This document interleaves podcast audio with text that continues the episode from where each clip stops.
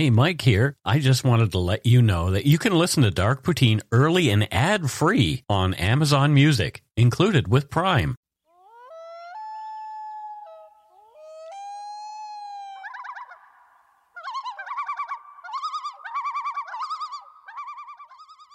Welcome back to Dark Poutine. I'm Mike Brown. Across the table from me is Matthew Stockton. Hello, Matthew. Hello, everybody. We came back from our little meetup in Seattle where we saw a bunch of people. That was great. Yeah, it was really fun. Yeah. And we had really good Mochinut donuts. Mm. Oh my God. I, it was nice to be able to put donut money to use to buy donuts for everybody. Yeah, it was a good meetup. Yeah, it was really good. I had fun.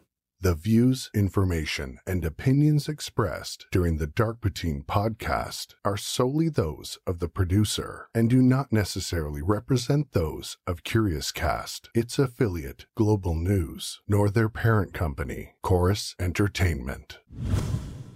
Dark Poutine is not for the faint of heart or squeamish. Our content is often intense, and some listeners may find it disturbing. We are not experts on the topics we present, nor are we journalists. We are ordinary Canadian schmucks chatting about crime and the dark side of history.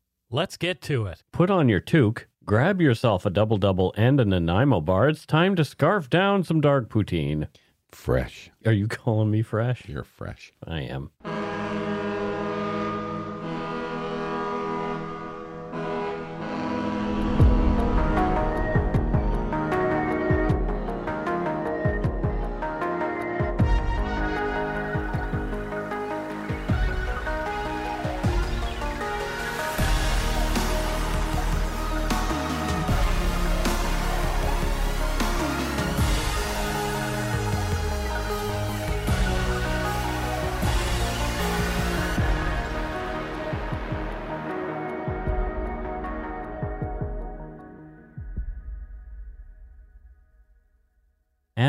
Learned in the first part of this two part story, in Saskatoon, Saskatchewan, on the morning of January 31st, 1969, a 12 year old girl on the way to school stumbled upon the body of Gail Miller, a 20 year old nurse's aide.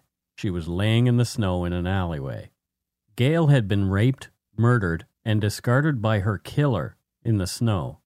As there'd been a number of sexual assaults in the city, police were under enormous pressure to solve the murder, and soon their attention turned to 16 year old David Edgar Milgaard. He'd been in the neighborhood at a home nearby the alley where Gail's body lay on the morning of the murder. Witnesses later claimed that he'd been seen with blood on his clothing, and they gave other incriminating information to the police. Milgaard was subsequently arrested and charged with Gail's murder. In this episode, we'll hear how, exactly a year after the murder, David Milgaard was convicted of the murder and sentenced to a term of life in prison. Justice, it appeared, had been served. We'll find out that that was not the case at all. After serving 23 hellish years in prison, David Milgaard, who'd always maintained his innocence, was finally exonerated by DNA evidence that pointed to another man as Gail Miller's killer. You are listening to Dark Poutine episode 225, Tragedy Times 2, Gail Miller and David Milgaard, Part 2.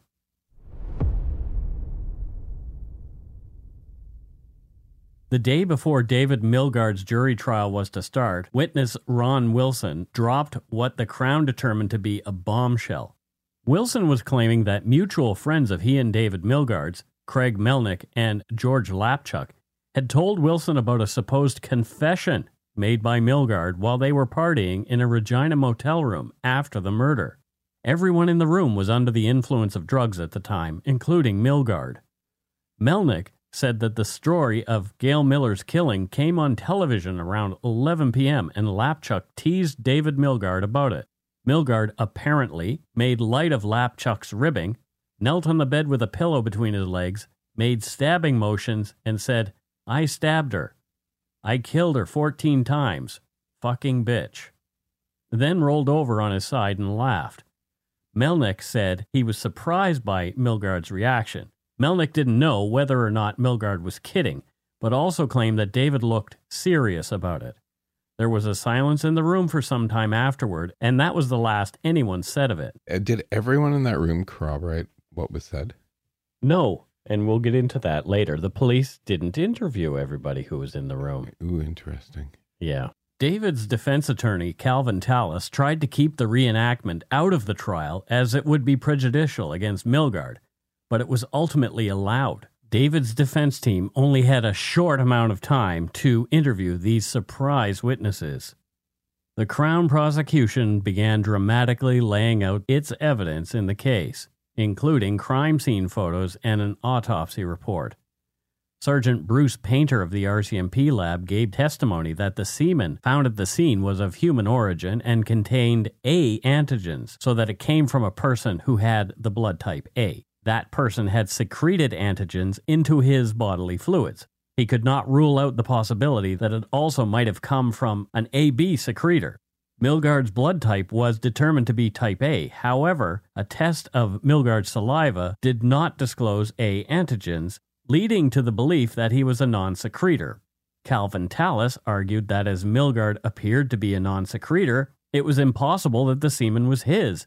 As roughly 36% of people in Canada are blood type A, it was not the strongest piece of evidence anyway, just a part of what the Crown hoped would paint the larger picture, leading the jury toward the presumption of guilt for David Milgaard. So there's no DNA back then. No. And so they're relying on one of the most popular blood types. Mm-hmm. And they've kind of essentially proven that the semen wasn't his. They found out that he wasn't a secretor later on. I can't say that word secretor without laughing. I know. Ron Wilson helped the prosecution a lot. His earlier claims that he and Milgaard had only been apart for a few moments to two minutes after the car became stuck had now expanded to 15 minutes, and that Ron had walked a number of blocks away from the car looking for a service station. Ron also now said that he'd seen a blood spot on David Milgaard's pants no bigger than one and a half to two inches in diameter. So this witness seems a little bit unreliable. Was there um, a strong cross examination of why he was changing his story over time and adding these details? Yes, Okay. but, you know, Didn't go far. No, I mean, what? Yeah. From the Star Phoenix newspaper, quote, Wilson said that after looking for a service station, he returned to the car and found Miss John in the car by herself, screaming hysterically. He said that when Milgaard returned to the car, he had blood on the front of his clothing. Wilson also spoke about having found the cosmetics bag in the glove box and how David Milgaard had tossed it out of the moving car when he'd asked if anyone knew to whom it belonged. Wilson also testified that Milgaard had mentioned hitting a woman with a knife while stealing her purse on the morning of Gail Miller's murder, and that Milgaard had claimed to have, quote, fixed her, but she should be okay. Albert Cadrain's reliability as a witness was questionable. He did not present as the sharpest tool in the shed, but he was the one who'd first alerted police to Milgaard as a potential suspect. So he was important to the Crown's case. Albert testified about seeing blood on Milgaard's pants and shirt tail on the morning of the murder, while Milgaard and Wilson were changing in his home. Isn't this the guy that got the $2,000 reward after suddenly remembering all these things? Yes, it is. Hmm. From the trial transcript, Cadrain. Well, first he had a brown coat, and it was all chewed up by acid, and he had a rip in the crotch of his pants, and there was blood on his clothes. Caldwell, the prosecutor. Who was this? Cadrain. David. Caldwell. And where was that? Cadrain. On his shirt and on his pants. Caldwell. And in what area of the clothes? Cadrain. Well, just below the belt and a little above the stomach area. A little above. So where are these supposedly bloody clothes? Are they have they been entered into evidence? Well, no, they couldn't enter them into evidence because they weren't there. So it's all hearsay. Yeah. Okay. But uh, so what's interesting about the bloody clothes and other people testifying about them is you have David Milgaard saying, I can't remember where I put them. And then, so that would lead the police to think that he's lying. But Mm. maybe he legitimately couldn't remember where he'd put them because they weren't important to him. and they were destroyed from that battery acid as well. Right, exactly. Right. But, you know, and maybe these quote blood spots that people saw were battery acid on the clothes. Or if he was like me, I always have ketchup stains down the front of my well, shirt. sure. but at the same time, it's like, you know, this is where it gets problematic. Police Mm. think, well, he he must be lying if he doesn't remember where they are, or if he's telling us he doesn't remember where he where they are. But maybe he legitimately doesn't Yeah. remember. There's a lot of bleeps that are piling up. Yeah, exactly. Nicole John testified too. She recalled Milgaard having thrown the cosmetics bag out the window, but she stopped short of saying she'd seen blood on David's trousers. Nicole also said that she'd seen two knives in Wilson's car. So a second witness didn't confirm that there was blood on the clothes Yep. After he'd gone away for maybe two and maybe 15 minutes. Right. and maybe did some other things and Wow. all of this stuff. From the Star Phoenix, quote, While en route to Saskatoon, she said she saw two knives in the car, one a maroon handled paring knife and the other a hunting knife with a bone handle which Milgaard was holding. She was unable to recall where in the car she had seen the paring knife. She also said she had seen each knife only on one occasion. She did not repeat that she had witnessed David Milgaard stab Gail Miller, as she had claimed in her May 24, 1969 statement to Saskatoon police. This was kind of important. Interestingly, the judge then allowed the Crown to read Nicole's statement from that day, in which she claimed to have seen the murder. Nicole said that at the time she took drugs, including LSD, hash, and THC, perhaps twice a week, and she has sometimes had hallucinations. They'd all been doing a lot of drugs at the time, she claimed. Crown prosecutor Caldwell then asked Nicole if what she'd said on May 24th was true, to which Nicole said, I don't know. At this point, Justice Bence chimed in. According to the trial transcript, he said, quote, In respect to the statement that this witness admits giving, the only evidence that can be considered against the accused are the portions of the statement which the witness has accepted under oath in the witness box. Any statement that she has not admitted to being the truth is not evidence against the accused. The jury, Bence said, was only to look at the statement as the Crown's attempt to prove or disprove the credibility of the witness, and not as actual evidence. The damage had been done, though. The jury had heard loudly and clearly Caldwell reading Nicole's earlier statements in which she claimed to have seen David dragging a woman into the alleyway and stabbing her. You know, I always laugh when I'm watching a court drama and the judge says, the jury will ignore that. Yeah. Like, how are they going to ignore it? So, in this case, you have one person saying they're bloody clothes, one not saying, but there's nobody as evidence. And also now she's not saying she hadn't said that she saw him do anything. And then there's like, maybe there's this, maybe there's that. But then the, the lawyer, the Crown, reads into evidence in front of the jury what she had supposedly said to the police. And then she's saying, don't really know.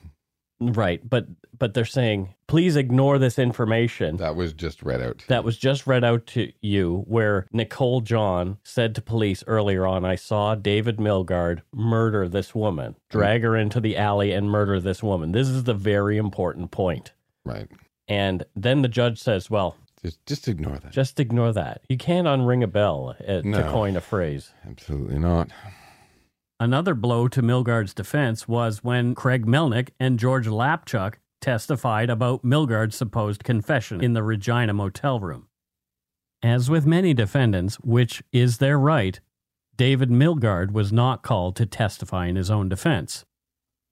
On January 31st, 1970, exactly a year after Gail Miller's murder, the front page of the Star Phoenix newspaper carried the headline Jury finds Milgaard guilty. The brief story read David Edgar Milgaard, 17, of Regina, was found guilty of non capital murder in Queen's Bench Court today and sentenced to life imprisonment by Mr. Justice A. H. Bence. Milgaard, dressed in a green suit with a gold shirt and tie, half smiled when the verdict was given. He smiled at the jury members when they entered the courtroom.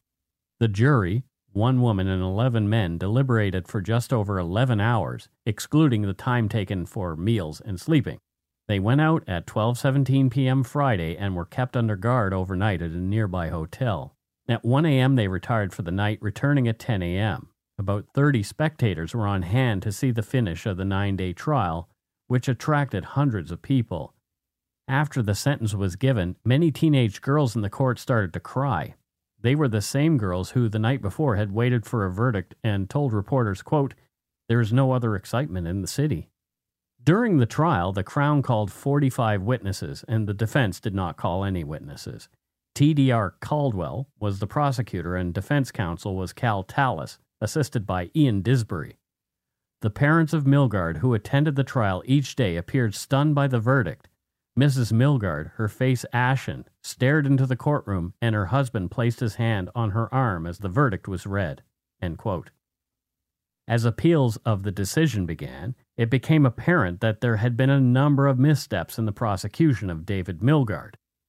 Another woman had reported an incident on the morning of January 31st, 1969 at 7:07 a.m., approximately 8 blocks from where Gail Miller's body was found. A police officer had written unrelated assault on the top of his statement. As a result, the Crown prosecutor Caldwell did not consider it relevant to the prosecution of David Milgaard, and he did not provide a copy to David's defense attorney, Calvin Tallis. Current practice is that the statement should be provided, and it would be up to the defense counsel to decide its relevance. However, in those days, police exercised discretion in their choice of material sent to the prosecutor, and the prosecutor, in turn, used his discretion in deciding what would be helpful for the defense. At the time of this event, David Milgaard was believed to have been on his way to the Travelier Motel so the timeline didn't fit. Discretion, that's an interesting word. Right. It seems like they didn't want to share this as evidence because it went against their case. Right. And facts are facts. Just because it, it's inconvenient doesn't mean you leave it out. Mm-hmm. In if you're really searching for justice. Right? But he- here, yeah, this is the thing. This is why it's more insured now that this kind of thing is shared with the defense. Mm. It's it's like all the evidence gathered is shared with the defense now, whereas before police were like, well, it's not really connected to the case. So maybe they legitimately believe that it was not connected to the case and just, you know, Well, overlooked it. I'm glad they fixed that because police aren't lawyers. Mm-hmm. Right. You- you- correct. There was also the glaring question of the other sexual assaults and attempted assaults that police at first had presumed might be connected to Gail Miller's murder. Milgaard had been provably not in Saskatoon at the time of those assaults, so if he were truly guilty of Gail Miller's slaying, they could not possibly be connected. To refresh from the last episode, victim one of the sexual assault group was raped on October 22, 1968. Relevant documents were read in prior to her later testimony. The attacker had used a knife in the attack. In them, she described her attacker as 5 foot 2 to 5 foot 4 inches tall, around 18 years old, with dark hair hanging over his face. David Milgaard, taller, slimmer, and younger, did not match this description. Victim 2 described the attacker who raped her on November 13, 1968, as a man of 18 to 25 years old, 5'5, with dark hair which hung over his forehead, wearing a white hard hat and smelling of oil and gas. He'd used a knife. Victim 3 was attacked on November 29, 1968. According to her statement, it was by a man with a knife about 20 years old, 5 foot 6 inches tall with long dark hair. He was frightened off by an approaching vehicle before he could complete the rape. The victim from the attack that occurred on January 31st, 1969, she said the time was exactly 7:07 a.m. because she'd looked at her wristwatch, but always kept it a few minutes fast. She described her attacker as 5'5 or 5 foot 6 inches tall, wearing a three quarter length dark suede or leather jacket with a fur collar. He wore only one glove on his left hand. He had a darker complexion, possibly Métis. Also, none of this matching David Milgaard. Less than a month after David's conviction, there was yet another sexual assault. With Milgaard in prison, it definitely could not have been him. At approximately 8:25 p.m. on the evening of Saturday, February 21st, 1970, another victim was sexually assaulted. The attacker followed the woman home on the bus and attacked her in the vicinity of Avenue V at 20th Street in Saskatoon. He grabbed her from behind, put his hand over her mouth, tore her coat off, and hit her four or five times. The woman tried to kick him and pull her attacker's hair, and she bit his finger. The woman had told police that she thought she would recognize her assailant if she saw him again. Once again, the victim's description of her attacker closely fit that of a man described in the other four instances. After that last assault in February, the assault stopped in Saskatoon. But months later, two more sexual assaults with a very similar MO took place in Fort Garry, a community in Winnipeg, Manitoba. On August 2, 1970, a woman had finished work at a hospital late at night and was on her way home. A man grabbed her from behind and dragged her into the bush. He told her not to scream, bit her on both breasts, and sexually assaulted her. He struck her several times in the face. She tried to fight him off, biting him on the hand and pulling his hair, but he choked her with his arm. The attacker told her to turn over onto her stomach, and then he tied her hands and ankles using her stockings and bra. Before leaving, he took the money from her wallet. Late in the evening of September 19, 1970, a man armed with a knife sexually assaulted a woman in Fort Garry, using her coat to cover her face. People nearby heard the woman's screams and called for police, who rushed to the scene, capturing the rapist in the act. The man confessed to the sexual assault during which he'd been caught and also to the sexual assault that had taken place on August 2nd. The man admitted he'd just moved from Saskatoon for work in Winnipeg. He was a man with a darker complexion of shorter stature with long dark hair that hung down over his forehead. He was identified as none other than Larry Earl Fisher, the same Larry Earl Fisher who'd used the same bus stop as Gail Miller and had been questioned there after her murder. The same Larry Earl Fisher who lived in the basement of the Cadrain residence with his wife and daughter. The same home at which David Milgaard and Ron Wilson had changed clothes before heading out with Albert Cadrain on the morning of Gail Miller's murder. They had him and they let him go. Yeah. Yeah, like a day after the murder. That's crazy. Mm-hmm. He was there all along. Yeah. Winnipeg police reached out to the Saskatoon cops who said they had no awareness of Fisher other than a brief conversation with him on the morning of Gail Miller's murder. He'd not been suspected of that murder at all, nor was he questioned at this time about it. The police in both jurisdictions compared notes, and Fisher fit the description of the alleged attacker in the unsolved assaults in Saskatoon. Cops showed his photo to the victims in Saskatoon, but only one, the fourth victim, was able to positively ID him as the man who'd attacked her in the February of that year. Fisher first denied the sexual assaults believed to be connected in Saskatoon. In late October, he owned up to the last sexual assault and the attempted sexual assault in Saskatoon. However, he maintained his innocence regarding the first two victims, which both occurred before Gail Miller was killed. On November 6, 1970, David Milgaard's appeal was heard by the Saskatchewan Court of Appeal. It cited issues around Nicole John's testimony, especially that the Crown was able to read her earlier very accusatory statement to the jury. On December 30th, 1970, Larry Fisher was charged with the rapes of Saskatoon sexual assault victims 1, 2, and 4, and the indecent assault of the third woman in Saskatoon. On January 5, 1971, David Milgaard's appeal was dismissed by the Saskatchewan Court of Appeal. A portion of that decision reads quote, The learned trial judge carefully instructed the jury that the statement, which was the subject matter of the cross examination, was not evidence. He further instructed the jury that the only evidence of Nicole John was that which she gave in the witness box. Such a direction was a proper one. It is to be noted that no objection has been taken by the appellant to the manner in which the learned trial judge instructed the jury in this respect.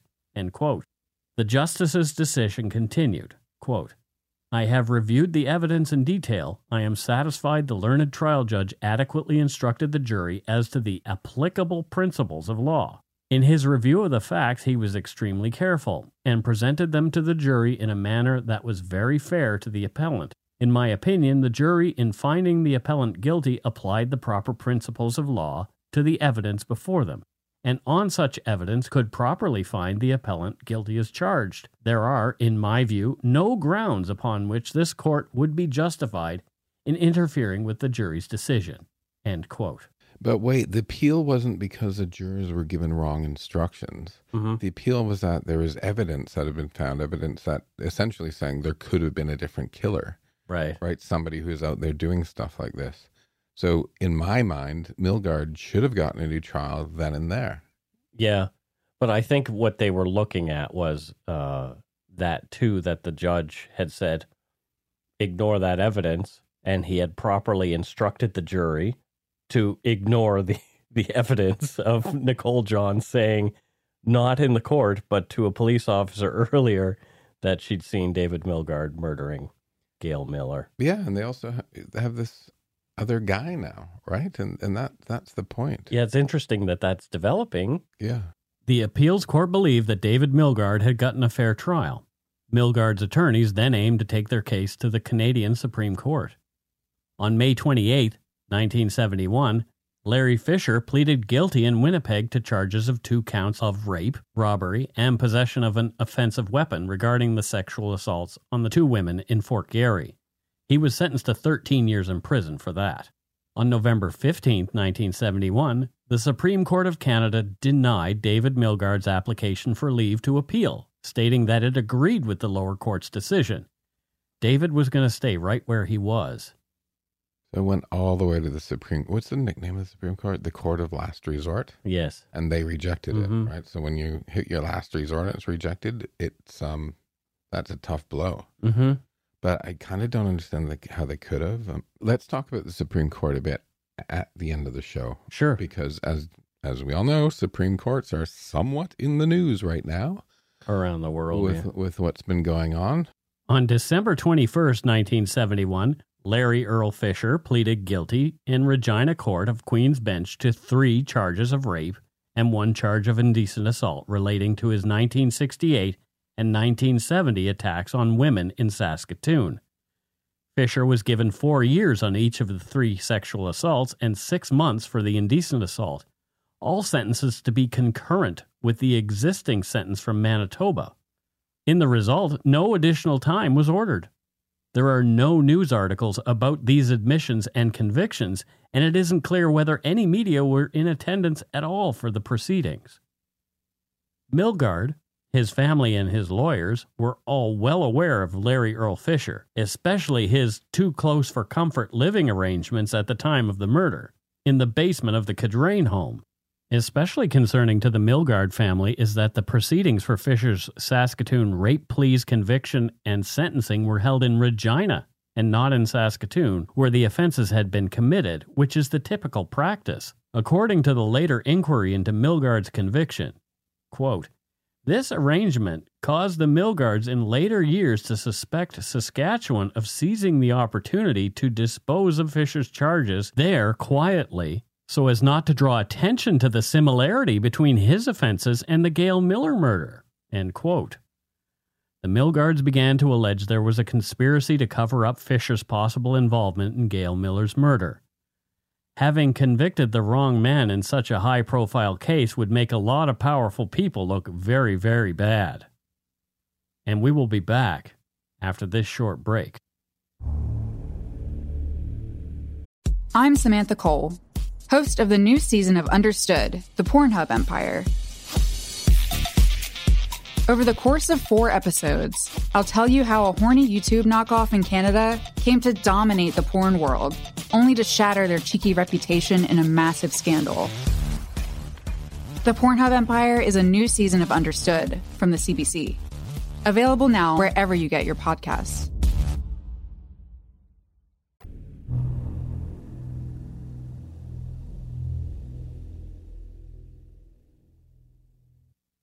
We are back. Matthew, what are your thoughts on this episode so far? The death penalty was still legal back then. Wasn't Yes, it? it was until 1976. Right. So he could have gotten the death penalty. He could have. Yep. Right. So in cases like this, where they're total tra- travesties of justice, Yeah. right, underscores to me why I don't support it. hmm And and we've seen time and time again, right? It, it, it's always a combination of things. Like there's either police mishandling or misconduct, or new evidence shows up that isn't covered, right? Mm-hmm.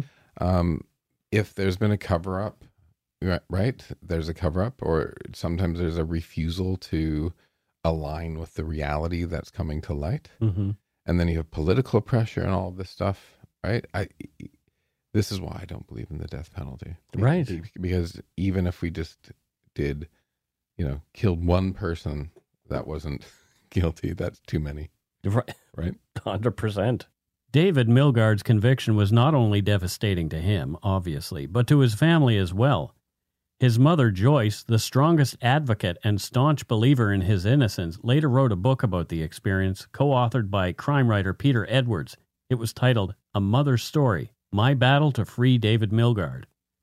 At the time, the Milgaards were living in the tiny town of Langenburg, Saskatchewan, in the rural municipality of Langenburg number 181 less than 20 kilometers from the Manitoba Saskatchewan border. Langenburg was where David's dad, Lorne, worked as a foreman in the local potash mine. The tiny town was divided by David Milgaard's conviction, with many believing strongly in David's guilt. David's siblings were taunted by other kids at school, calling David a killer, and David's teenage brother had to physically defend himself more than once. I wonder if these people rightfully hung their heads in shame after he's eventually exonerated. Maybe some, but I doubt anybody came back and said, I'm really sorry that I did that because most people don't ever go and face up to what they've done Yeah. wrong, even though what they're doing is punishing somebody for what they feel their their family member did wrong. Which is Yeah, stupid in the first place. it's well, it's all hypocritical. yeah. Joyce vowed that she would fight to her dying breath to prove her son's innocence. She admitted her son was troubled, but he was no murderer. Some folks thought she was simply a mother blinded by her love for her son, unwilling to admit that he was capable of such a heinous act as the murder of Gail Miller. But Joyce knew better and was determined to have her son exonerated. She prayed to the God in whom she had the utmost faith that one day, once the truth was revealed, her David would go free and Gail Miller's true killer would be brought to justice. Imagine how hard that would be. You know, Mhm. most of the world's thinking, "Oh, the poor mother just can't accept that her son's a killer," while she like has in her heart the truth. Yeah, It, it, would I- have been so hard for her. Yeah, I've seen it a, a bunch of times. There's a movie, uh, a documentary about a young man named Ryan Ferguson, and uh, the documentary is called Dream Killer.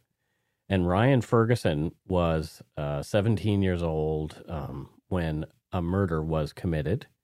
And two years later, a friend of his calls up and says, uh, Yeah, me and Ryan Ferguson did it while we were drunk and high. And through all of this, Ryan ends up being convicted of this murder. And through all of it, his father was his most staunch supporter. Reminded me a lot of Joyce Milgaard. Right. and how she went for it. And eventually, Ryan Ferguson was exonerated Yeah. for that crime. Interestingly, the other guy is still in jail for it, so it kind of doesn't make a lot of sense to me. But yeah, anyway, th- that's a long, weird, twisted tale. So watch Dream Killer; it's really good. Okay.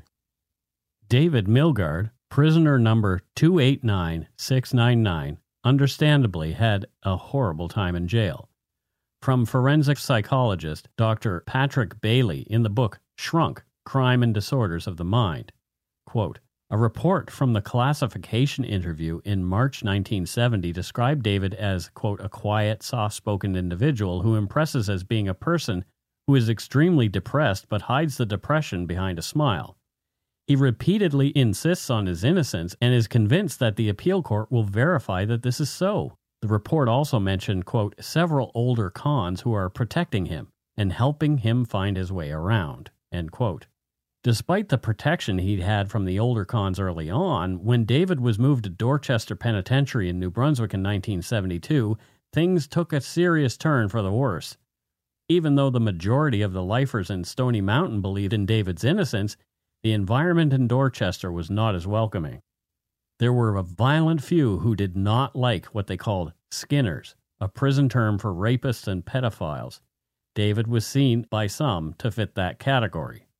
Milgaard, a slender 19 year old by this time, quickly became a target for larger, tougher prisoners with chips on their shoulders, and David was raped repeatedly and his teeth smashed during vicious beatings. He begged to be put in solitary confinement so he could feel safe from the torture of the seeming constant barrage of threats and actual violence. Interestingly, one of the prisoners who was kind to him was Donald Marshall Jr., the Mi'kmaq man who was later exonerated and released after 11 years for a murder of which he was innocent. We covered Marshall's case in episode 90 of Dark Poutine. My husband always gets really upset when we're watching true crime programs on TV Mm-hmm. and the police or anyone else make a statement to people that have been arrested about how, you know, quote things like, oh, you're going to be popular in jail. Yeah. Um, just because, like, just because they're in jail, it doesn't mean they should be subjected to sexual violence. Yeah. And it seems to me, as a, as a society Yeah. in general, we don't really care about rape culture in prisons. Yeah. Uh, I wonder if there are any lawyers or prison staff out there listening. Call, call us, let us know. Uh, you know, do people ever bring charges against other inmates for rape? I'd, I'd assume they'd probably be too afraid to do it. And, and if so, are, are charges taken seriously in the system? Well, I read an article in I uh, one of the newspapers in Alberta, and it said in 2018, prisoners made 67 allegations of sexual assault in the five years prior, so between 2013 and 2018. Right. So only 67, and only one of those resulted in a criminal charge. So Mhm. only one. And it's really interesting because in prison they have this anti snitch culture as well. So you don't, even if you are uh, A victim? a victim and really set upon by these other folks, to go ahead and tattle. Mm, It's so elementary school. in some ways, yeah. Yeah, like these weird uh, sort of things that. Uh, Go on. Yeah, that, that go on. It's very weirdly immature. I don't know what it like what I'm expecting for a bunch of yeah. Yeah. yeah. And but bunch of, but also some. You know, not everyone in jail is like some violent criminal, right? Mm-hmm. No, A- and the- there, a lot aren't. and lo and behold, with this story, some are bloody innocent, Right. So Yeah. Only months after being transferred to Dorchester, David was told he was to be transferred westward again, this time to the notoriously hard Stony Mountain Penitentiary, just north of Winnipeg, a 20 minute drive from his folks. A year passed, and the transfer did not materialize. David was feeling more and more hopeless. The Crown prosecutor from David's trial, Mr. Caldwell, wrote the Parole Board of Canada that, in his opinion, David Milgaard should never be released as he was dangerous and would likely reoffend. A psychiatrist at Saskatoon's University Hospital had labeled David a sociopathic personality, most likely in part as he would not admit to nor take any responsibility for the crime for which he'd been convicted. wow, that's a catch twenty two from Hades. Yeah. If you're innocent and refuse to say that you're guilty, you're labeled a dangerous sociopath. Yep. If you're innocent and say you're guilty to try to maybe get parole, you're mm. labeled a murderer for the rest of your life. That's right. Like it's just a horrible, horrible place to be. Right. Like You can't win. You Yeah. absolutely cannot win. If you've been found guilty wrongly, mm-hmm. it is so hard to be not guilty. Yeah.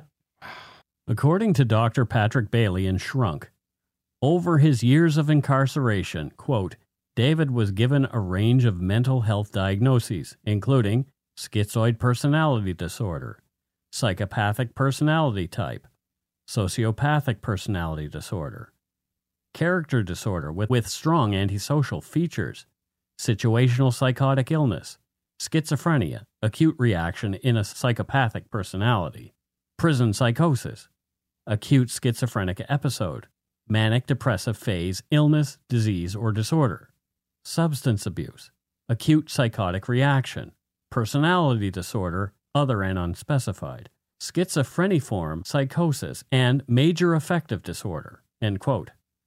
However, inconsistently, some psychological evaluations of David concluded there was no evidence at all of any major mental illness. Despondent, David made the first of several attempts to die by suicide. Oh, I found that really painful. Yeah, me too. Uh, but I, it's understandable. Yeah, I mean, I probably would too. The guy's been through all this different courts of appeal. He knows he didn't do anything. All these judgments, all the hatred, all the vile, all the vitriol that he'd get, Mhm. all this horrible stuff happening to him. Yeah. Yeah. In 1973, David saw his options were very limited.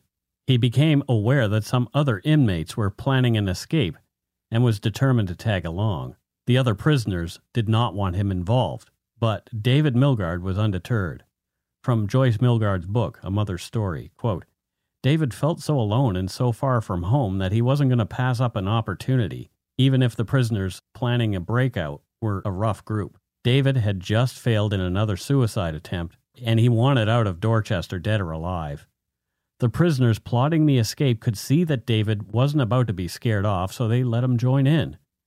They left dummies in their beds to mislead guards and then overpowered and tied up a guard and scaled a stone wall to freedom. They hid out in a farmhouse of an elderly couple who recognized them from a news bulletin.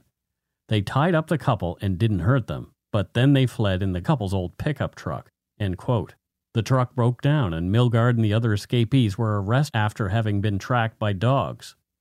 Milgaard later said that the guards had allowed the dogs to, quote, chew on them for a while after they'd been caught. Back at the prison, David claimed he'd been beaten by the guards even more brutally than he had been by any inmate up to that point. When asked why he tried to escape, David later told his mother, quote, I did not want to die in prison. I felt like I was dying a little bit there every day. End quote. Finally, in 1974, David's transfer came through. He was on his way back to Stony Mountain and closer to home. David was learning to play the game in prison. According to the paper Maintaining Innocence, the prison experiences of the wrongfully convicted by Esty Aziz at the University of Ottawa. Quote, in his first 18 months, prison officials recorded 31 institutional offenses, including refusing orders and threatening guards. This behavior likely gained Milgaard's status within the prison hierarchy as he learned to mind his own business and to keep to himself while rejecting the authority of the prison administration. He focused on his post secondary education and had a desire to, quote, avoid problems, end quote. Do you remember when you were 16? Oh, God. Yes, I definitely do. So, and anyone out there was, you know, 16 year old kids, you know, a little bit of a rebellion. He's essentially growing up like we all did, hmm making mistakes like we all did, But he has to do them in prison. Yeah. but doing it within the prison system. Yeah. Yeah. I can't imagine 16 year old me in prison. Oh my God. I would have been just a, a target. I would have had like a big target p- painted on my forehead. Yeah, and you wouldn't be mature enough to figure out how to handle life No. in the prison, right? No. How to how to protect yourself, how to, you know, avoid problems, as he said. I mean, I was a, I, I had my troubles when I was a teenager, but um, I was not savvy when it came to anything. I mean, sure, David had had his little struggles as well, but I, I you know, this is grown up jail. This isn't reform school. Yeah. Through furthering his education, David realized that he enjoyed writing. David later told CochraneNow.com, quote, I was just a young man inside a penitentiary, and the first thing I wanted to do was tell the whole world my story. I ended up getting a typewriter, and I was typing inside the prison where everybody was in open front cells, cages, and people could hear me. And everybody was upset at this young guy trying to type all night. And I'm lucky I'm still alive here to talk to you today. David kept his head down for the next few years while Joyce continued the fight to get her son out of prison. It was beginning to look like the process had started. In the summer of 1980, David was granted a pass to attend a family event. He'd been in jail for more than 11 years at that point. David, though, took the opportunity to flee custody one more time, and a nationwide warrant was issued for David Milgaard's arrest. Only days later, David sent Joyce a letter with no return address. It read, Dear Mom, where to start and what to say.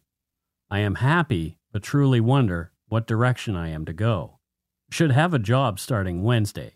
It's part time, four hours, six days a week, but a start. I have met a few people and somehow realize I must practice a better regimen of self discipline in the sense that so far I've been doing or living in a very hedonistic sort of fashion. Freedom is beautiful, and Toronto a place that has a strong pulse, if you like, compared to Winnipeg's nightlife. I keep asking myself, what is my direction? What do I want from life now? And I only come up with to enjoy it. Maybe that will refine itself somehow. I hope so. Tell Father for me that I hope he understands my leaving and that I care for him and hope he knows that. I wish I could come home. Eleven years wanting only that and then putting myself in the position where I can't have what I want most. I love everyone and miss you all. If I could understand why life has been as it has for me, where am I to go in it? Where have I come from? I would be content, but uh, it all makes no sense. I shall continue to seek good in others and do good as I see it. I love you, David. Joyce later admitted to having visited David in Toronto during his two months of freedom, led there by a series of coded phone calls and messages from her brother who knew where David was. David Milgaard's escape was huge news. One person at least saw it as an opportunity to tell the truth. Six days after David's escape on August 28, 1980, Linda Fisher walked into the Saskatoon Police Department.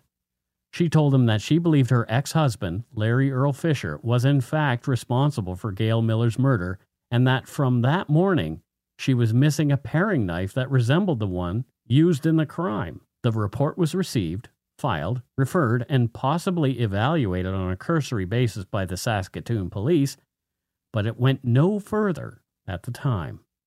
Yet another opportunity, another opportunity to make this right. Right. But at the same time, they think they already have it right. Maybe this is a woman who is, they looked at her as maybe she's this vindictive person. Yeah, but they didn't have it right. No, but and it, what what is also interesting is they didn't look at well, hey, wait a minute, didn't this guy live in the basement? There, Of the, there's a lot of hey, wait a minute moments in here, there are so many. right? Yeah, David Milgaard was taken into custody once again on November 8, 1980, having enjoyed 77 days on the run. A man he'd taken in became wise to the fact that David was hiding something and reported him to police, who quickly figured out who he was. A meeting was set by the man, and police were there too. When someone walking past him called out his name, David ran.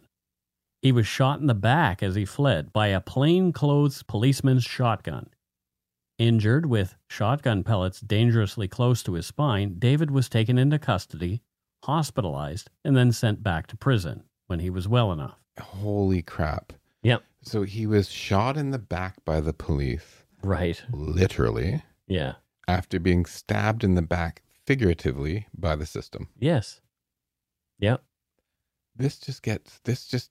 It's bizarre. Hold on, just let me collect myself. Yeah. This just keeps getting worse and worse. And you know what? I can't blame him for trying to get out of jail. If I was, if I was innocent hmm and all of my appeals were lost, I'd probably try to break out as well because I wasn't in there for the right reason and I did do I didn't do anything wrong. But then there's also this culture that says only the guilty run.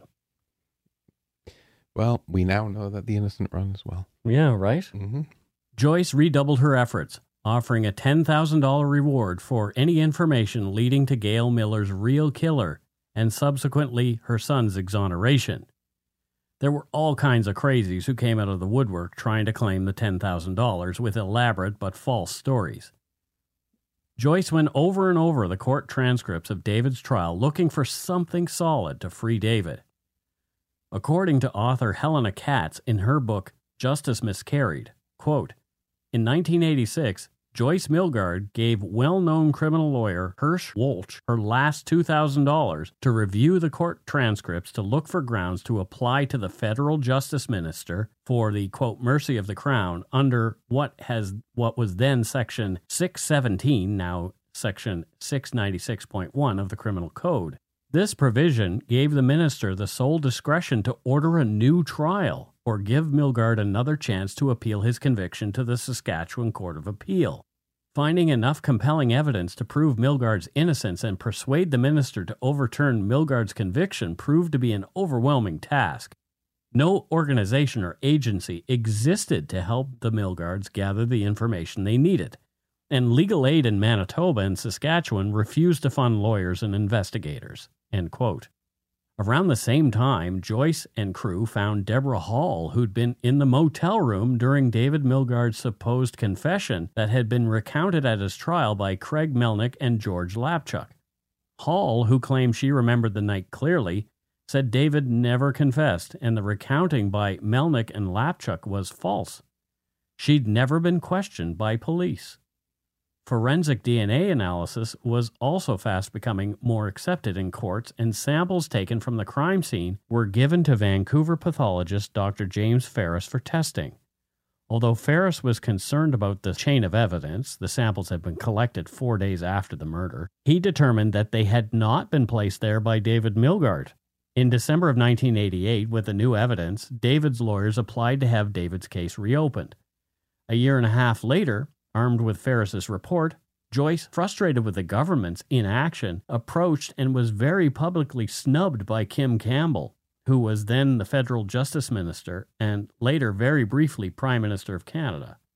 In February of 1991, Kim Campbell refused the request to reopen David's case. I rather embarrassingly, Mike, did some work on Kim Campbell's election campaign back then. Oh no! I was a very young man. Mm-hmm. uh, election that she lost, and in fact, the Conservative Party was pretty much wiped out for a while. At that Yeah. point. yeah. Um, yeah, Kim Campbell. I watched the video of the interaction between her and Joyce Milgaard, and I was, I understand why Kim Campbell did not want to engage with Joyce Milgaard in front of the media because it wouldn't have been the proper process And she's a politician. and she's a politician, but also, um, that aside, that she it was probably against the process, but the way Kim Campbell dismissed Joyce Milgaard is so hard to watch. You can find it in the documentary that the Fifth Estate did on this. It's on YouTube, but um, essentially, Kim Campbell just swats uh, Joyce Milgaard aside like she's an irritating fly. Mm. Uh, not like she didn't hit her or Not anything, physically, but just like the demeanor of it all. the demeanor was she just was like, "This is a fly," and as she's as Kim Campbell is muttering, Kim Campbell is muttering as she walks away, saying, "You know, if you want this dealt with, we have to do it the proper way." Instead of stopping and having a conversation with a mother yeah. And saying, you know, you know, but you know, this guy's in jail. He's a murderer. He's a Yeah. convicted murderer. How's this going to look in the media when I when I'm up for reelection? Yeah. If this guy is actually a murderer.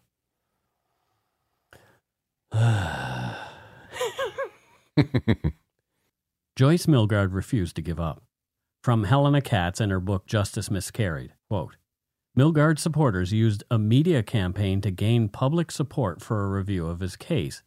Since authorities didn't seem to be listening, they hoped that public support for his pleas of innocence would get attention for his case and influence the justice minister. On September 7, 1991, they held a candlelight vigil outside a Winnipeg hotel where Prime Minister Brian Mulroney was expected. The group lit one candle for each of the 22 years that Milgaard had spent behind bars. When Mulroney stepped out of his car, he greeted Joyce Milgaard and spoke with her briefly. She told him that her son's emotional state was deteriorating and asked if the Prime Minister might help get him transferred from Stony Mountain. She also asked if a speedy review of his case was possible. Mulroney told her that she was courageous. A month later, David Milgaard was transferred to Rockwood Institution, a minimum security prison beside Stony Mountain. New hearings were finally granted. The case would be reopened in November of 1991. At the hearings, Ron Wilson recanted his testimony about seeing blood on David Milgaard's clothing and his supposed behavior after returning to the car that morning all those years ago. Milgaard testified too, again professing his innocence.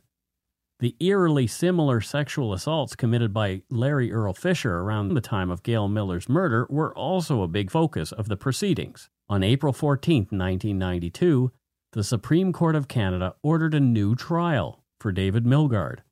The province of Saskatchewan stayed proceedings, saying they didn't want to try him again. David Milgaard was released on April 16, 1992. He was then 39 years old and had spent 23 of those behind bars for something he had not done. A lawsuit was filed on David's behalf against the Saskatoon police officers and Saskatoon justice officials. The Saskatchewan Deputy Minister of Justice referred allegations of wrongdoing in the handling of David Milgaard's case to the RCMP for investigation. The Deputy Attorney General of Alberta was asked to direct the RCMP investigation and make any charging decisions.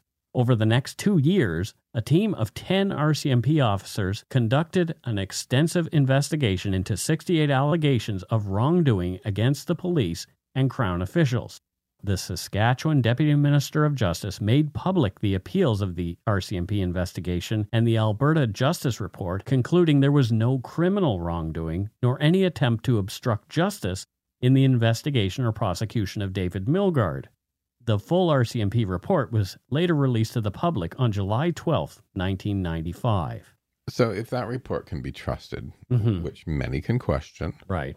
um, you know, because I, you know, I can't. I'm not saying this happened, but I can't stand the closing of ranks BS that happens. Mm-hmm. You know, if that was the case here, cops aren't there to protect other cops; they're there to protect us, Right. right? And if there was nothing that was done wrong, you know, in terms of nobody should get charged with anything, Right. then it was just complete and total ineptitude on a massive scale, and that doesn't say much easier, Right. th- um, that much either, right? So, in defense of the police, and Right. Yeah, and I don't know, right? I don't know all the details. That's why I'm kind of like leaving it open, but we've seen it before. right? Mhm. Yeah. But this is the thing. In defense of the police, you have witnesses who are saying, Milgaard said this. I saw Milgaard do this, even though I'm not going to be willing to testify about that. It is like so they they're going by what these kids, Stone teenagers. stone teenagers who are who are telling different stories, probably because at different points in the inter- in the interviews they're afraid. Yeah. They become afraid and think, "Oh dear, if I don't go along with this, I'm not going to be uh, I'm going to be charged myself or maybe I'm going to be shunned by this community of kids, yeah. you know, who are saying that this is what happened." Yeah. It's like a whole I mean, it would have been a tough job. I Yeah. give them that. It Mhm. would have been a really tough job. Yep. But when you look back, right, at all these opportunities, Yeah. Mm. On July 18th, 1997, the results of DNA testing conducted by the Forensic Science Service in the United Kingdom indicated that the semen found on Gail Miller's panties and dress could not have originated from David Milgaard, and that it matched Larry Earl Fisher's DNA profile. The same day, the Department of Justice in Canada stated that the results of DNA testing show that a terrible wrong was done to David Milgaard by his wrongful conviction. The federal Minister of Justice expressed her sympathies and regrets to David Milgaard and his family. As well that day, the Saskatchewan Minister of Justice stated that a wrong of the most serious kind has been done to David Milgaard by the justice system, and he apologized. He also stated that the wrongful conviction would require compensation. A public inquiry was ordered, and of course, the police investigation into the case had been reopened. Larry Earl Fisher was arrested and charged with the rape and murder of Gail Miller a week later. On May 17, 1999, David Milgaard was awarded $10 million in compensation for his wrongful conviction. From the Vancouver Sun on May 18, 1999, quote, Joyce Milgaard said her son and the family now need space and time to continue healing. We've been living in a fishbowl and we'd kind of like to get out of that fishbowl, his mother said. Under the settlement, Milgaard would receive $9.25 million for pain and suffering, lost income, out of pocket expenses, and legal fees. He had already received $500,000 in interim compensation and would receive a lump sum payment of $8.75 million in a few weeks. Milgaard's mother, who worked tirelessly in securing her son's release from prison, received $750,000.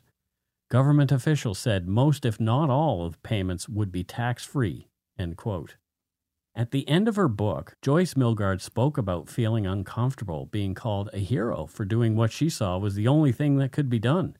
She wrote, quote, It wasn't Canada that hurt our David. It was a few people who held power in the province of Saskatchewan. I remain intensely proud of being Canadian. Canadians from coast to coast joined me in praying for David's release, and I still feel that outpouring of love, and it makes me strong. David's future won't be easy, but I'm optimistic. We loved David through all of those years in prison, and we'll love him through the rest of this, and he'll make it.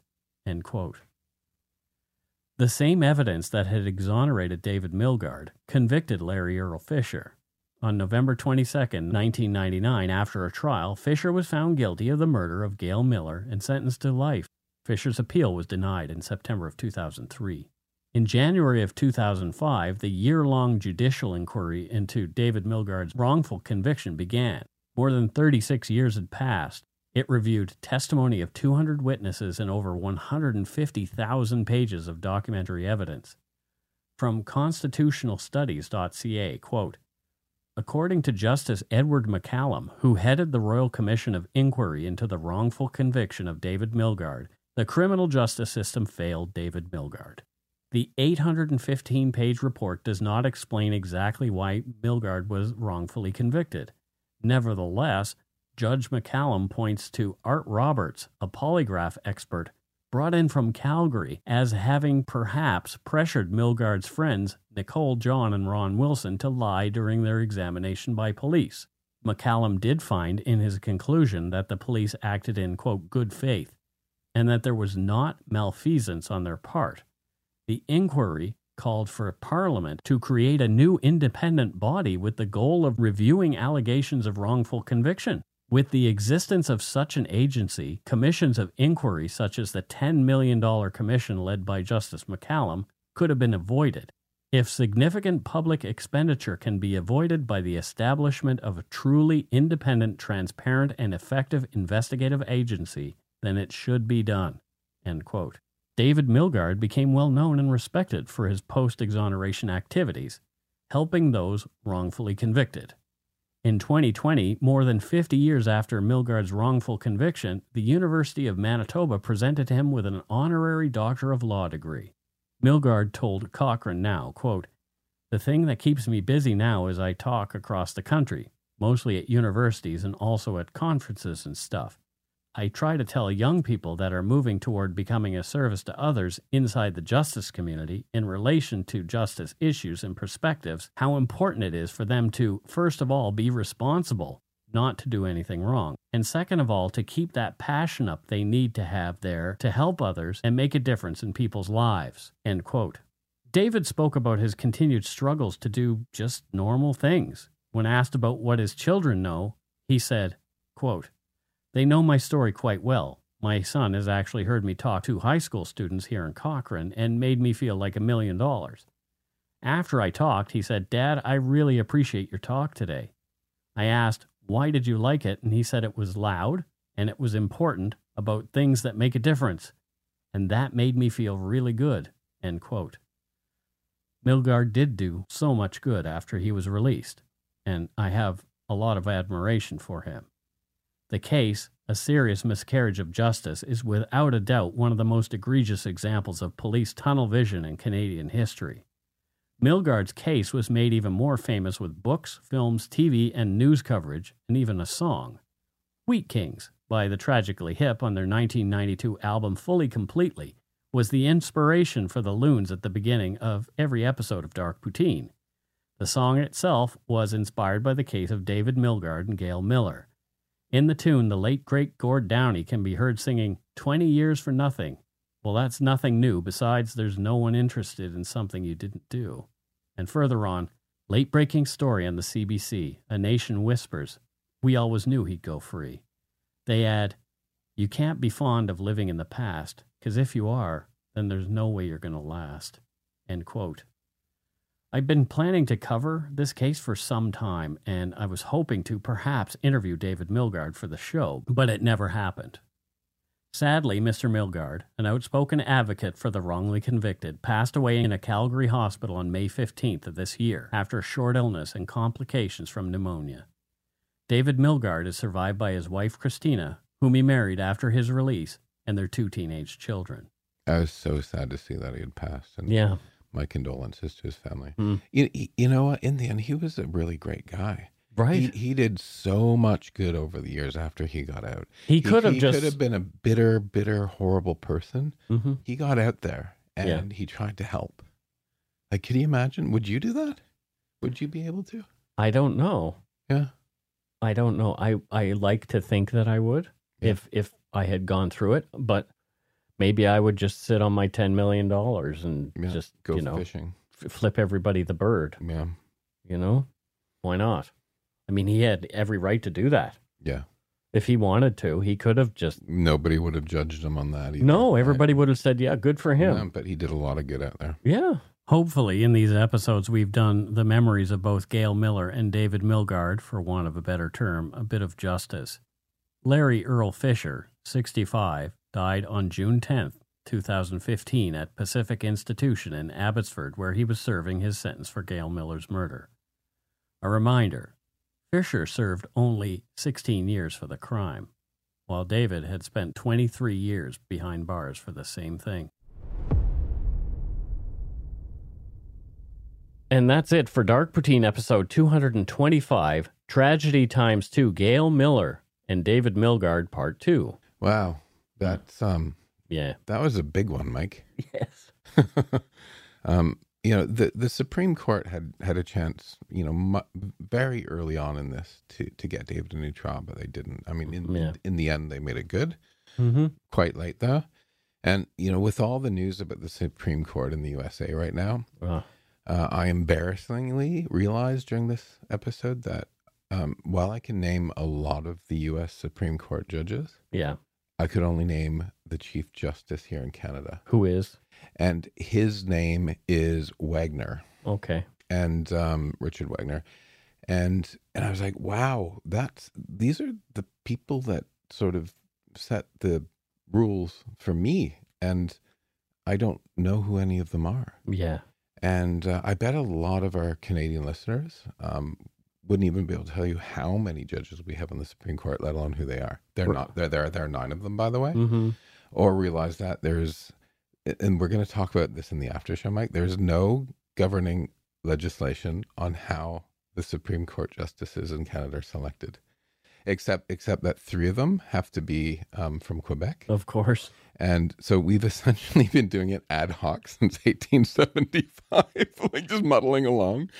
And um, you know, with the, with this growing discussion about Supreme Courts and, and Roe versus Wade and, and the gun legis- the gun rules in, in America, um, you know, I, I think it's incredibly interesting. So uh, we're going to talk about it uh, in some more detail, both about the Supreme Court in Canada and what's happening in the United States in the after show. Um, only sorry guys, only Patreons have access to the after Yeah. show. Five five dollars. But if you become a five dollar Patreon, you can get the added bonus content. yes. Yeah. Yes. So please do that because We love you and we want you to. Mikey needs to eat. Mikey won't eat it. He doesn't eat anything. You know, that is the one thing. There's commercials that people have, and I guess it's called the Mandela effect. yeah. And one Mandela effect thing is about that TV commercial. Mhm. They, they, they, people say, "Oh, Mikey, Mikey will eat it. He'll eat anything." No, that's not what the commercial said. They gave him this life cereal, and Mike, and they were saying, "Let's give this to Mikey. He won't eat it. He doesn't eat anything." hmm and he eats it and that's why they say he likes it he really likes it Other cereals available. other cereals available yes because we're not selling life cereal but anyway Does it still exist? yeah it still exists Okay. Yeah but the mandela effect is Yeah. really interesting. If you're not familiar with the mandela effect look it up. Some of the things that you think you know you really don't know. It's pretty fascinating. Like some people were like nelson mandela died in jail. No he didn't. No he did not. Well, th- that's who. Who thinks Nelson Mandela died died in jail?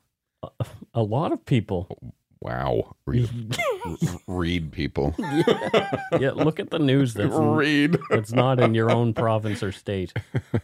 Anyway, on to voicemails. But first, let's hear from our sponsors.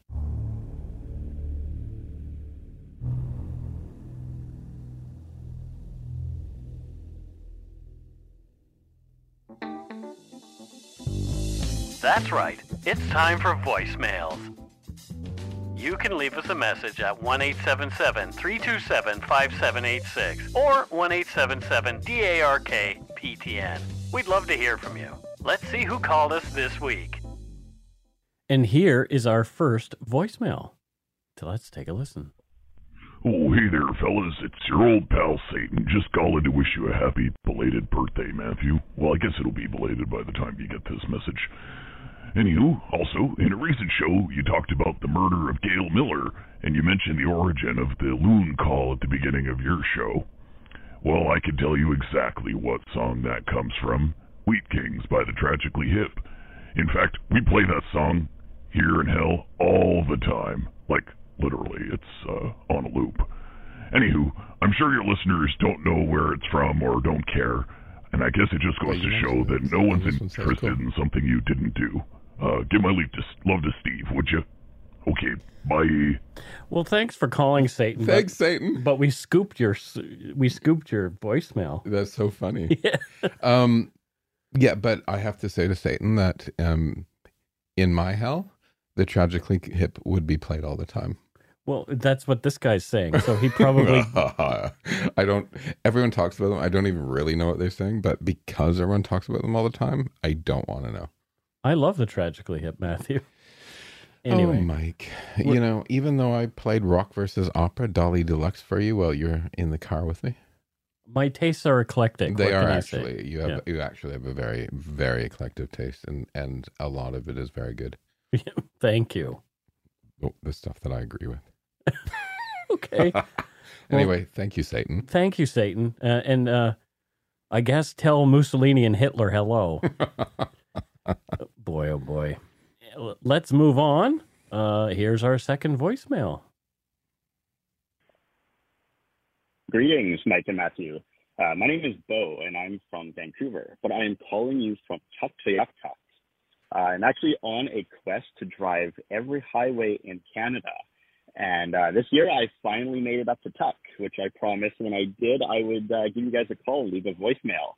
Uh, while I explore the country, um, drive through all these communities, I love listening to you guys, um, t- filling me in on some of the dark history or events behind some of these places uh, especially hearing about um, some of the cases that have had an impact on my life and uh, my own communities.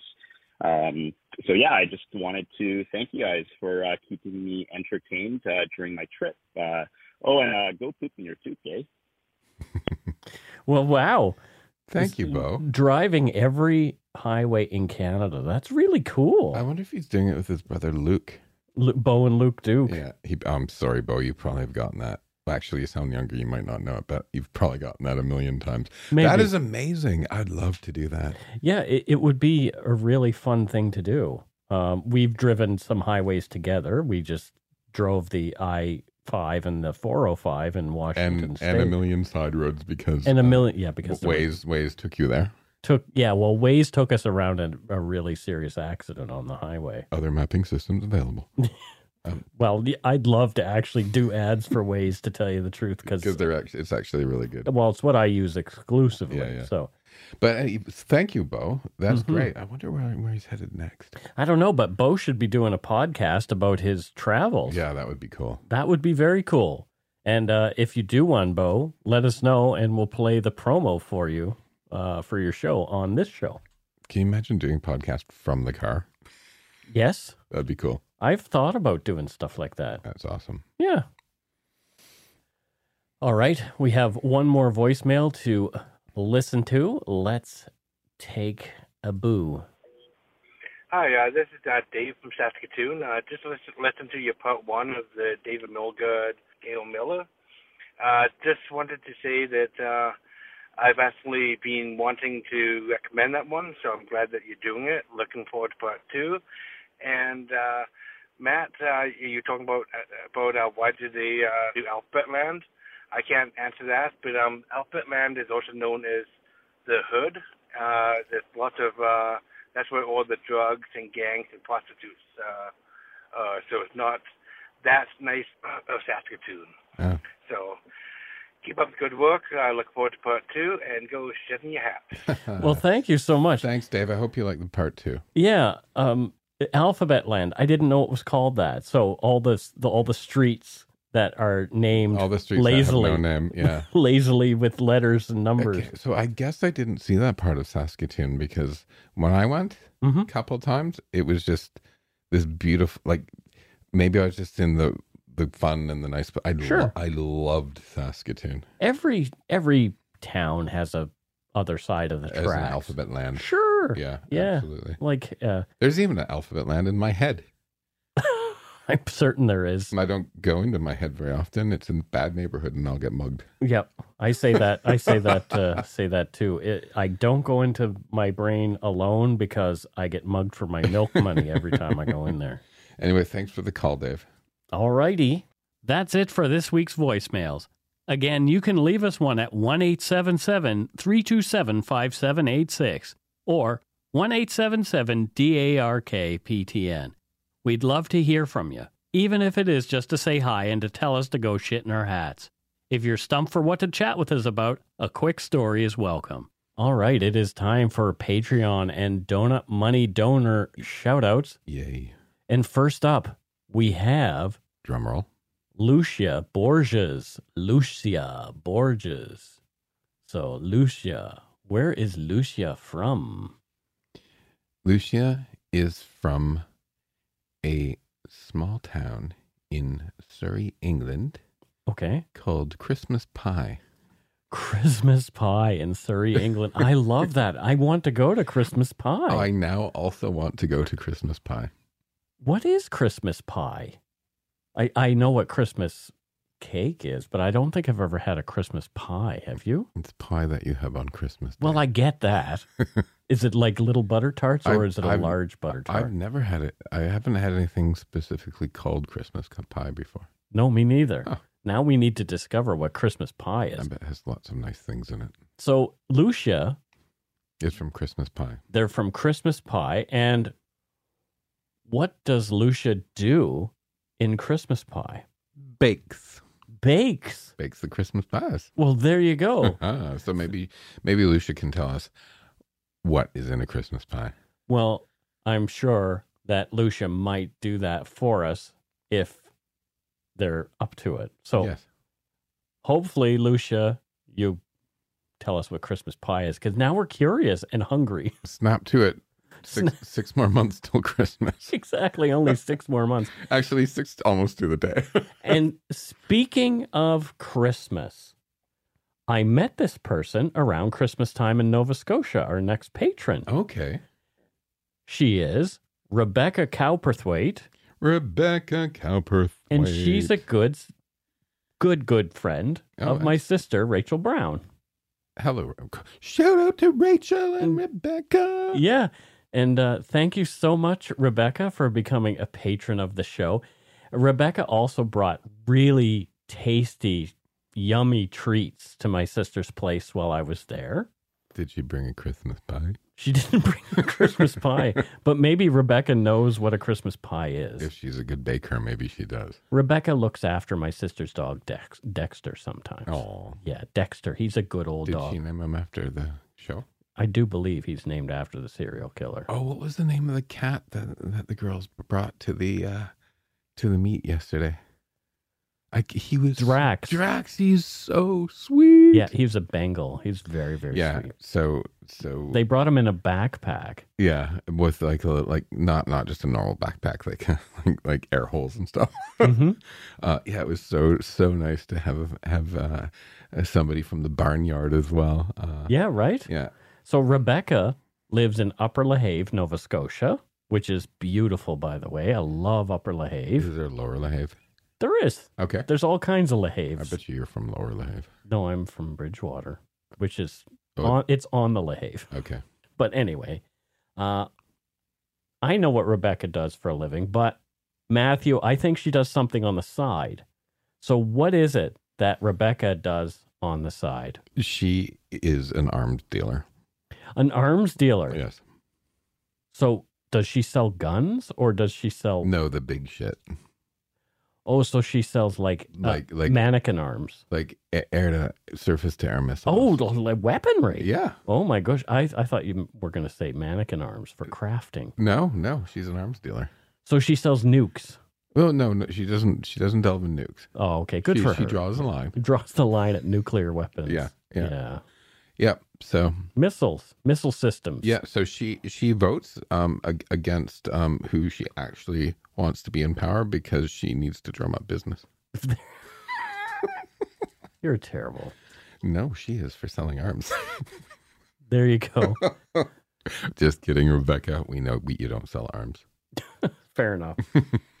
uh, next from Winnipeg, Manitoba, The peg. we have Guinevere Vanderveen. Hi, Guinevere. Thank you so much. Guinevere is a really lovely name. It It- is, it's a gorgeous name. It just o- obviously reminds me of uh, uh, death, uh, the death of King Arthur. Uh, Okay. Yeah, La Mort d'Arthur, because there's a Guinevere in in that. There is indeed Yes, probably one of the early Guineveres. one of probably the first Guineveres Yeah. you would think. But anyway, what does Guinevere do there in the peg? She's a professor of history. Oh, what kind of history? We've had a history professor before. Have we? Yes. I like history professors. Yes, clearly. But what what sort of history does she teach specifically? History about kings because her name is Guinevere. Oh, there you go. It, it, it's funny how we do tend to become interested in things that are related to ourselves. And I'm not saying I do because I'm reading a lot of history right now, so I, Right. I have it on the brain. so that's why everybody's a history professor. There's only been two now. Don't get snotty. oh dear. So next up, we have someone who we're unsure of where they are from or who they are really because all they put their name down as is Tovia. Tovia. T O V Thank you. A. Tovia. Tovia. And I'm I was just having a conversation with Matthew. I'm a bit dyslexic. Interesting. A person would choose writing and reading as a as a career is a little dyslexic. So I misread Tovia as Tanya, which is interesting. But Hello, Tovia. so Tovia, what? Well, where is Tovia from first? She's from Hung- it's not she. Let's just say they. Okay. Tovia is from Hungry Horse, Montana. Hungry Horse, Montana. Yes, that's in the USA. Well, yes, I know that Montana is in the United States of America. Yeah, so Tovia comes from Hungry Horse. Hungry Horse. Yes. Wow. And what does Tovia do in Hungry Horse beside feed horses? You always do that to me. I do because I know that you're going to take the easy way. Is there oil in Montana? I don't know, probably. There's oil pretty much everywhere. I mean, there's vegetable oil in the store. Tovia is an oil magnate. Tovia is an oil magnate. Getting richer by the day these days. There you go. Yes. Well, thank you so much, Tovia. Thanks, Tovia. Thank you so much for becoming a Patreon. Much appreciated. It really is. Um, but we know you're an oil magnate, so keep it coming. Yeah, exactly. Next, we have Demetria Milton, and Demetria is from Rowlett, Texas. Demetria is Demetria. from Rowlett, Texas. Demetria is from Rowlett, Texas. Demeter. Demetria. Yeah, I just think of I- Peter Demeter. I, or I of- wonder if Demetria has Greek heritage. Could be. So But- D- Demetria runs a Greek restaurant. Okay. There you go. I Yeah. love Greek restaurants. Um, what's your favorite thing at a Greek restaurant? Baklava. Baklava is really good. um, I like what I like to say Uh. from a Greek restaurant is spanakopita. Mm. Do you know what I call it? What? Spanky pitas. Spanky penis? no, spanky pita. Spanky pitas. Oh, okay. Whenever I'm in a in a, a Greek restaurant. Oh. I thought you said spanky penis. You're just disgusting. Well, I was thinking of Dungeons and Dragons. Okay. Yeah. No, not really. I was just thinking of Dungeons. Spanky pitas yeah. and baklava. The- Yeah. The, two best things. So Demetria Milton, thank you. f- Uh, and I hope your Greek restaurant is recovering from the uh, pandemic quite handily, but I'm sure you'll be fine. If if we lived nearby, it would be doing great. I went to a Greek restaurant one time where on Fridays they actually smash plates into the fire fireplace. And yell, Opa! yeah, exactly. I it was that. really, really cool. I worked for a Greek family in a restaurant. It wasn't a Greek restaurant, but after we closed at night, the Mm. family would make some like a Greek meal, oh, and we'd all like all the workers would gather around the table and, and, and eat together when we were done. It was fantastic. that's really cool. Yeah. So I guess it's time to move on to Donut Money donors, and uh, there's some interesting donors this week. Um, well, one sounds like okay, this is great because it's Carla Harvey. She's from Hello, Carla Harvey. She's from Halifax, Nova Scotia. And Carla says, Hi, Mike and Matthew. Just wanted to say thank you for creating this podcast and delivering such interesting content to us listeners on the regular. It's so nice to have a podcast dedicated to more local true crime, where a lot of podcasts focus on American true crime. Well, there you go. And that's why I made the show. As a Nova Scotian, I also appreciate the cases that are specifically from our province. Continue being awesome. Have some donuts on me. Smiley face, Carla Harvey. And thank you, Carla. We did have some donuts on you yesterday we uh, did. at the uh, at the meetup. We had uh, Mochinut donuts, which were amazing. Other donuts available. I I had Mochinut donuts this morning for my breakfast. Did you eat all of them? No, just one. Okay, I saw the box in the garbage, and I was like, Mike ate all of them. No, no, the box isn't in the garbage. It's in the fridge. Oh, something else was then. It's a big it's a big thing. And next up, we had some donut money from a fetish website. That's fantastic. it's really weird. yeah, it's kind of cool. Why not? And I think maybe I don't know. Uh it's interesting. We're we're not going to say the name of it because um, thank you so much for for the money. hmm Um, you'll have to pay us a lot more to um, promote the website. right. If you want, yeah, can it's you gonna write Can you write it down for me, please, so I can look it up? Later? Yes, I definitely will. Thank you. Uh, but they're from apparently Duncan, British Columbia. Excellent. Yeah. So yeah, so I'll be logging on and taking a look. They sell dirty underwear. Okay. All- and and I by dirty I mean all kinds of different kinds oh, of dirty. wow, interesting. Yeah. Oh boy. Well, everyone has a fetish. Yep. I don't judge. Yeah, but yeah, for us to say the name of your fetishy site is going to cost you One million a, a dollars. lot, a lot more money. But thank you so much. But the- nice try. Nice Yeah, I, I actually, I this you had us, you had us having a, a, a fun time here yeah, talking about this. Thank you so much. hmm and I don't don't think it's something that I would necessarily buy, but uh, anyway, uh, to each their own. Absolutely. Yeah, love is love, right, Matthew? Even if it's dirty And underwear. fetish is fetish. I have weird fetishes. Uh, maybe I maybe like- that's what we should talk about in the I after like show. big. I like big noses. what? You you've met Justin.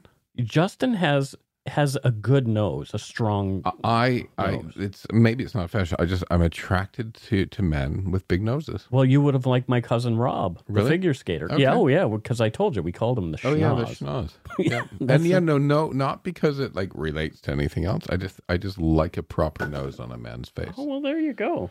Are you having okay time over there? Your Yeah, I'm just your- your dropping. stuff. drink is dropping. Okay. But that's it for Patreon and Donut Money Donut. Thank you donors. guys. We really appreciate it. We do. Thanks to all our patrons and Donut Money donors, past and present, for your generosity. It helps to keep the show going. You can become a patron of Dark Poutine at patreon.com slash darkpoutine. For a one-time donation, you can send us donut money via PayPal using our email address, darkpoutinepodcast at gmail.com. If you don't already subscribe to the show, it would mean a lot if you did. You can easily find Dark Poutine on Apple Podcasts, Spotify, or wherever you listen to your favorite shows. If you haven't gotten yours yet, my book, Murder, Madness, and Mayhem, is available to order via a link on the Dark Poutine website. And speaking of darkpoutine.com, please check it out for show notes and other cool stuff. We'd appreciate it if you took the time to give Dark Poutine a like or a follow on Facebook and Instagram. Most importantly, thank you for listening and tell your friends about us. Word of mouth is a powerful thing. Well, that is it for this episode. We really appreciate that you folks gave us a listen. Hmm. And uh, yeah, David Milgaard, I had, as I've mentioned before, I was planning this episode pretty much from the inception of Dark Poutine, and I'm really glad we got to do it uh, in this way as a two-parter. Yeah. Yeah. So until next week, don't forget to be a good egg and not a bad apple. Bye, everybody. Bye. Hi, Her name is Elsbeth. Elspeth Tascioni. You know her as the offbeat but brilliant defense attorney from The Good Wife and The Good Fight. You've been a very busy little bee. Buzz buzz. Now she's in New York with the NYPD, This is very different. Better. but still using her unconventional ways to find the truth. You're you trying to sniff me, Miss Tascioni? Elsbeth, new series Thursdays on Global. Stream on Stack TV.